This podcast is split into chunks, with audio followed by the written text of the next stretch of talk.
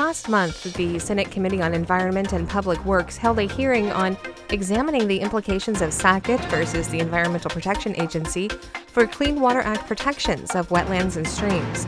Senator Kevin Cramer of North Dakota is on that committee and was at the hearing, and in fact asked several questions of the witnesses.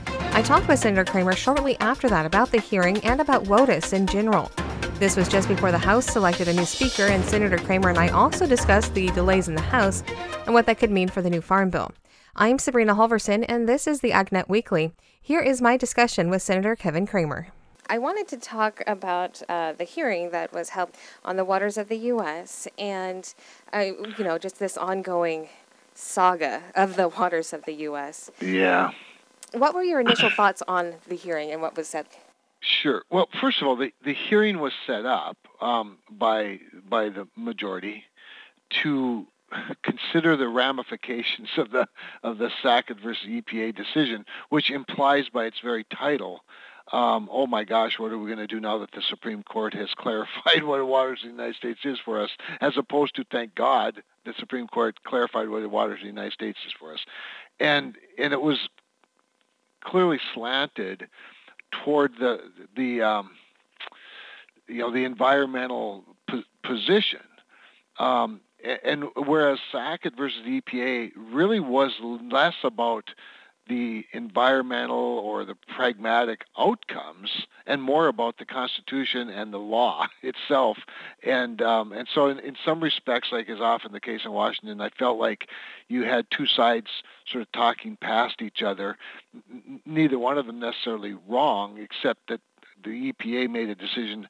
Uh, their, their job is to to make decisions based on whether this is this fits the in this case the uh, Clean Water Act and the Constitution, not whether or not not not how much this will either enhance or degrade, um, you know, the waters, you know, the prairie potholes, for example. Mm-hmm. And one of the problems from the beginning, uh, years for years, um, yes. has been a lack of clarity with this right. regulation. Um, has anything been cleared up at this point? Well, I actually think in, in this particular case, where, where in the Sackett case, where the EPA, or where the in the Sackett case, where the Supreme Court um, ruled, they clarified a lot. Up until this point, the court has been reluctant to clarify into definitions and prescribe solutions because, of course, it's not really their job. Their job is to make a determination whether the law that was passed um, or the rule that is that is um, codified meets the constitutional and and um, and then the intent of Congress, in this case again the Clean Water Act. Um, previous courts have tried to some degree, and one of the things that's at issue here, of course, is the Kennedy Kennedy um, consent, where he where he wrote that um, there's a, a, federal nexus has to be considered. Well, federal nexus is a very um, flexible term, shall we say, a very undefined term. Um, in previous cases, in Rapanos, for example, um, Scalia defined a, a navigable water, um, you know, a certain way with a little more, a little more defined. And, and it's because the court's reluctant to define for the for the um, agencies and for the the um, legislative branch that there's been this regulatory ping pong that would go back and forth, back and forth. Well, well, this latest case, the Sackett case, the court did put further definition into what's a water of the United States, remembering that going all the way back to the Clean Water Act in its in its you know genesis, um, waters of the United States was based on the term navigable. Navigable being, you know, a, a, river that moves up, can you, where you can navigate or move a product from market to market, from state to state, thus interstate commerce. Since that time, the Clean Water Act has come to mean waters that can run into a navigable water. So, you know, a, a persistent stream or river or a lake, um, but not not a, a you know ephemeral one or you know an, an occasional one or seasonal waters, things like that. And that's where the definition got cloudy. Well, Alito made it really clear, it seemed to most people, but there's just enough uh, lack of clarity, I guess, in the minds of the agencies that they thought they could sort of stick with this um, you know, a, a occasional stream, uh, seasonal rivers um, that that could you know contain some continuous flow during certain times could continue to be considered navigable or waters of the United States. And and so in the new rule, uh, in my view, they violated already, um, you know, the Alito decision and the Alito uh, interpretation of what's uh, what's the waters of the United States. And I tried to point that out, as you notice in the hearing, rather rather specifically. So, to give an example of a of seasonal water, would be an example like uh, during the rainy season when right. something fills up with water and then a, a, little stream is formed, but in other times it's dry, right? That's exactly right. So, so that, exactly right. There's there are ephemeral streams, and then there are these seasonal streams. You know, ephemeral being the ones that that run above ground for a while, and then they might be underground. They might go into an aquifer, and that aquifer might eventually, you know, bleed into some some other stream. Um, seasonal is, the is that exactly what you just described. The, the kind of feature that in a rainy season, or maybe even in in the month of May, um, might provide a stream to an to to a um, you know standing continuous flow uh, of some sort, but it may not and but the court and this is where we're where we are right now in this discussion about what's a seasonal stream and what what kind of a geographical feature that's described um, or that this might create that, that creates occasional water, the court really did define that as well. Because in his in his um, opinion or in his his order, Alito referred to these standing or continuously flowing bodies of water forming these geographical features. Then he said, described in ordinary parlance as, quote, streams, oceans, rivers, and lakes.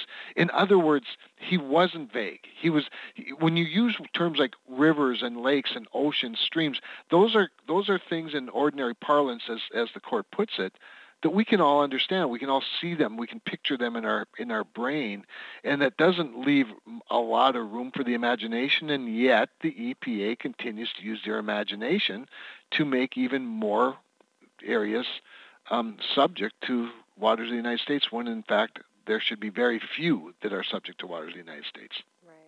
And you have kind of a unique perspective uh, just as far as regulations go because you were a state regulator, right? Right. And so for our, right. our listeners, uh, most of whom are not in North Dakota, can you just tell us a little bit about that background?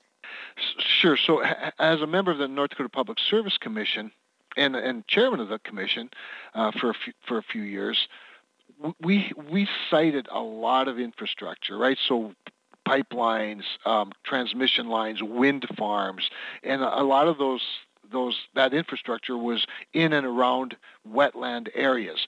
North Dakota being the heart of the, certainly the northern reaches of the um, of the Central Flyway, the the um, Katozan prairies, um, you know, the prairie pothole region, and so we're very familiar with permanent water and temporary water, and we're very familiar with things like like the EPA's definition of waters of the United States, or the for that matter, USD's you know definition of a of, of a wetland, or for that matter, the Fish and Wildlife Service you know definition of a waterfowl production area, for example. There are all of these these waters that mean something, but they're not all permanent. And over the years and, and, and decades, the environmental movement has sought to make everything uh, jurisdictional to the federal government. I've always resisted that for a couple of reasons. First of all, I've never met a farmer yet that thought it was a good idea to not manage their land well and, and, and make it sustainable. I've also never met a state that wants to degrade its water supply or its, its waterways and so so to to put everything under federal jurisdiction ignores federalism and it ignores the you know the the fact that not being federally protected doesn't mean it's not protected. Um, so, as a state regulator, I always resented the federal government imposing its mediocrity on our state's excellence, and and that's where I think a lot of this comes down. To. There are a lot of well-intentioned people, and there were, in fact, at this particular hearing, that care a great deal about about clean and safe water. They just are, I think, misguided by whose job it is to regulate it. And I think most of the time it's either the landowners or the state's job to regulate, not the federal government's. And frankly, that you know at the local level they'll do it a lot better. Yeah, and that was something I wanted to ask you, uh, and you basically have answered it. Is is who should govern over this? And you talked about federalism and uh, you know. Um, and that kind of leads also into another point that I wanted to talk about national mm-hmm. permits versus individual permits. Yeah. Can you first off, can you explain the difference for my listeners, yeah. and which which way should we go, yeah. and, and do they work to you know is there is there a way to make this work? Yeah, actually, a great question because again, I think a lot of times we people get confused by, oh my gosh, if the federal government doesn't permit that, or if the federal government isn't regulating that, nobody's taking care of it. The reality is that federalism isn't a one or the other. I like to refer to um, cooperative federalism. In other words, there's a partnership here between the federal government and the state jurisdictions. And to, to some degree, when you talk about a national permit, that includes um, townships and counties and municipalities as well. So a national permit, there's actually a thing called the national permit. A national permit applies largely to interstate linear types of infrastructure, such as an electric transmission line that maybe runs from a power plant in the center, center of North Dakota or a wind farm you know, in the prairies of South Dakota and runs across multiple states. Um, and, and, it might be a, or might be a natural gas pipeline, or an oil pipeline, or a water pipeline, or it might be an interstate highway that runs across multiple states. In that case, there is a there's a process for a national permit from the U.S.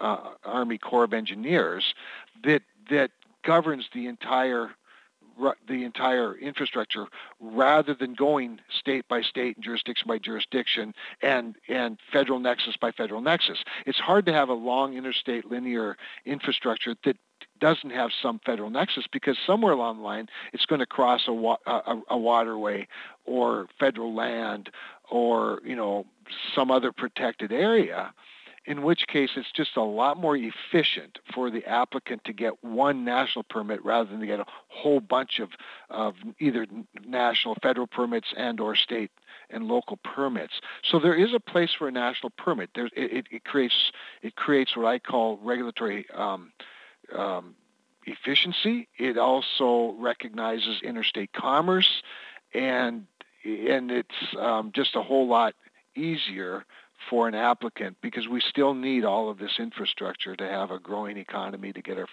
products to market. Um, you know, and to recognize again, the, the, one of the very few things that the federal government is actually, um, you know, authorized to do as per our Constitution. That's govern interstate commerce. So, where do we go from here? And that's kind of always the, the question mm-hmm. that I mm-hmm. ask whenever I do an interview on, mm-hmm. you know, the the waters of the U.S. or the Clean Water Act is where do we go from here? What what and and what are you hopeful for? Yeah. So a couple of things. Uh, first of all, the the the, um, the Sackett decision was so clear in my mind that obviously this newest interpretation, this newest effort at a new Waters of the United States rulemaking will be litigated again, and in my view, will be um, over overturned again. And if necessary, the court will either even further define what, in fact, a navigable or a waters of the United States is. And I, I, I, don't know how you make it much clearer, but they can probably make it even a little bit clearer. Um, the other thing, and the really the more appropriate thing, would be for Congress itself to write a more prescriptive law and to amend the Clean Water Act or, or to pass some sort of uh, addendum that, that further defines uh, waters of the United States in a way that recognizes the limits put on by the court and by the Constitution, um, but also makes sure that um, you know that water is protected as, as as necessary, and that that would be probably more sustainable, more durable uh, than a court uh, you know definition. But it shouldn't need to be it shouldn't need to be, but clearly it will be. It'll also be very difficult for Congress to do that because, as you might have noticed, we are a very narrowly divided Congress, and because we're a very narrowly divided um, country, and uh, and yet I think we all benefit from a little bit of certainty. Um, so who knows? We'll, we'll, see if we can't take another whack at it um, in Congress, but I'm almost certain that the court will get another shot at it. Yeah. Yeah. Yeah, I think I think you're probably right about that. Um, can we switch gears for a minute? Sure. I want to get your take on on the farm bill. Um, obviously, mm-hmm. you're in the Senate, not not the House, but with all of the everything going on in the House mm-hmm. and the mm-hmm. search for a speaker, um, obviously there's going to be more delays for everything, and that does include the farm bill. What do you see happening with the farm bill, and do you think that um, uh, is there any hope of getting a farm bill this year? And if not, what should happen? I think it's getting more and more unlikely that there'd be a farm bill done yet this year. It's not impossible. There's still enough time on the clock to do it. There's some political will to do it, but as you point out, the dysfunction in the House makes it literally impossible for them to deal with it because they can't even have, you know, significant committee meetings and, and certainly can't conduct any committee business in terms of a markup or anything like that. That said, um, you know, one of the the ideas has, has floated around for a long time, but Senator Boozman, um, the ranking Republican on the Senate Ag Committee, has suggested a one-year farm bill extension. Um, and that's probably appropriate in this case because one of the things we don't like to do there's a time for deadlines and cliffs and, and there's a motivating factor to all of that. But farm bills have generally been pretty um, you know amicably debated, if you will. There's a, as you know, there's a lot of mandatory spending in farm bills. There are a lot of mandatory programs in farm bills, and there's even a little bit of a check and balance in terms of how the you know permanent law kicks in if a new law is not passed. So there are plenty of incentives for us to get our work done.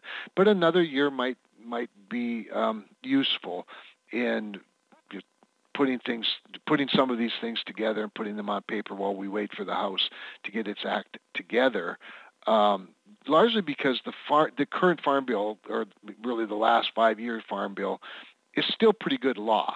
And I don't. I think agriculture, by and large, and the, and more importantly, uh, the, the, extension of agriculture being the banker, um, can live pretty well with an extension of the current farm bill. Um, and certainly much better than if than a than one that actually runs out of money and runs out of authorities, which happens. I don't mean to get super wonky on all this, but but the farm bill is built in a way that, to, as you know, to to you know run for five years and then you know either be changed or extended.